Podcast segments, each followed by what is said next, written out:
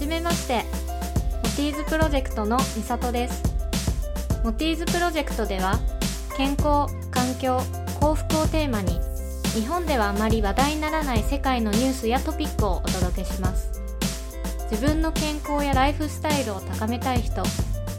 人や動物にとって住みやすく自然豊かな地球環境を築きたい人。新しいことを学びたい人などにとって有意義な時間になればいいなと思います。それでは記念すべき第1回目のトピックはペットボトルについてです。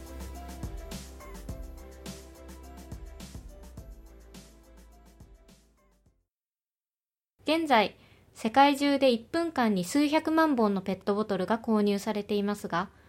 2021年にはさらに20%増加し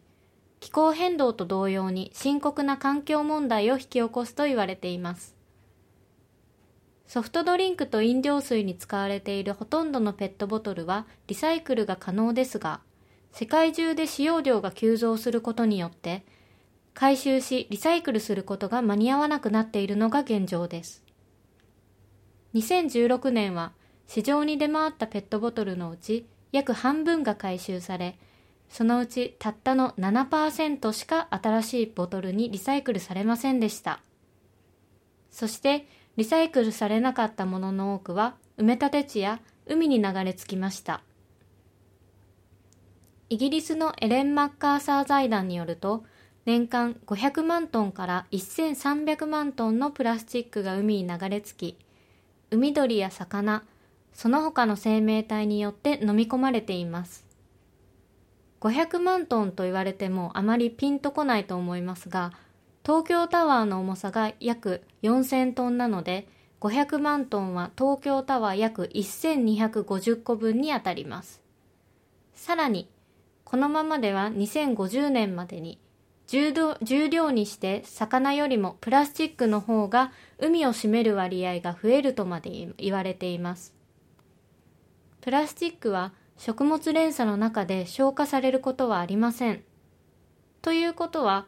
私たち人間が食べている魚にもプラスチックが含まれている可能性が高いのです。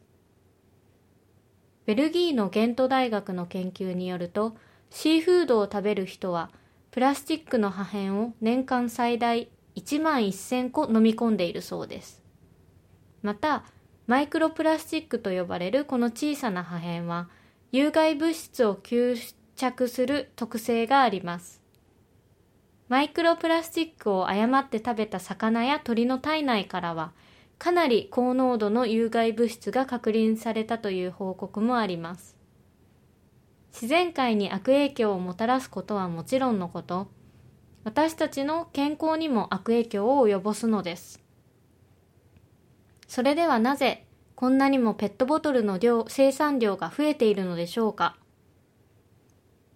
大きな理由の一つは中国でのペットボトルの需要が高まっていることが挙げられます。世界で使用されるペットボトルの大部分が飲料水用です。そして中国でのボトル入り飲料水の消費は世界全体の4分の1を占めています。地下水の汚染と水道水の品質を心配する声の高まりがボトル入り飲料水の増加につながっています。また、リサイクルの法律やシステムが確立されていない国や都市では、多くの使用済みペットボトルがきちんと処理されず海に流されています。では、実際に日本のペットボトルのリサイクル率はどうなんでしょう ?2016 年のリサイクル率は86.9%と世界でもトップクラスでした。リサイクルの法律が他の国と比べ整備されているので、個人、自治体、企業がリサイクルしやすい環境が整っていると言えます。しかし、ここには落とし穴があります。リサイクルは自治体が家庭から出たペットボトルを回収し、分別、保管するという作業から始まります。そこには私たちの税金が使われているのです。なので、私たち一人一人がそもそもリサイクルされなければならないペットボトルの量を減らす努力をすることが非常に大事だと言えます。リサイクルには莫大な費用がかかりますし、水やエネルギーなどの資源も使われます。やはりまずは減らすということが大事なのではないでしょうか。このような事実を知るということは、あなたが社会に貢献するための大きな一歩です。知ることによって日々の生活の中で意識するようになると思います。私はこういう事実を知るといつも社会に貢献したい、環境を守りたいという気持ちに駆られ自分にできることは何かを考えます。私の場合、日頃から浄水機能がついたボトルを持ち歩いて、職場でも外出先でもペットボトル入りの水やお茶を買わないように努めています。ちょっとえと思う人もいるかもしれませんが、出先ではトイレの手洗い用の水を浄水ボトルに入れて飲んだりもしています。また、家庭用にペットボトル入りの飲料水を買うことを極力避けることも大切です。水道水をそのまま飲むのが嫌という人は、ポット型の浄水器や蛇口に直接取り付ける浄水器を使うのはどうでしょうか？お茶に関してもお茶パックを買って自分で作るように心がけましょ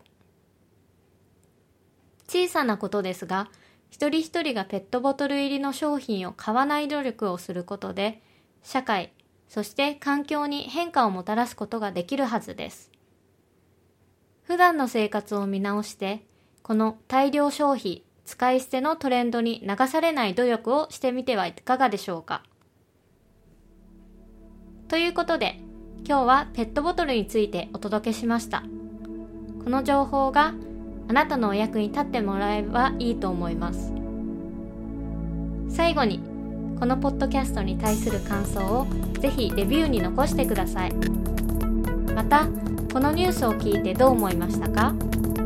あなたの考えや解決策などもぜひ聞かせてください。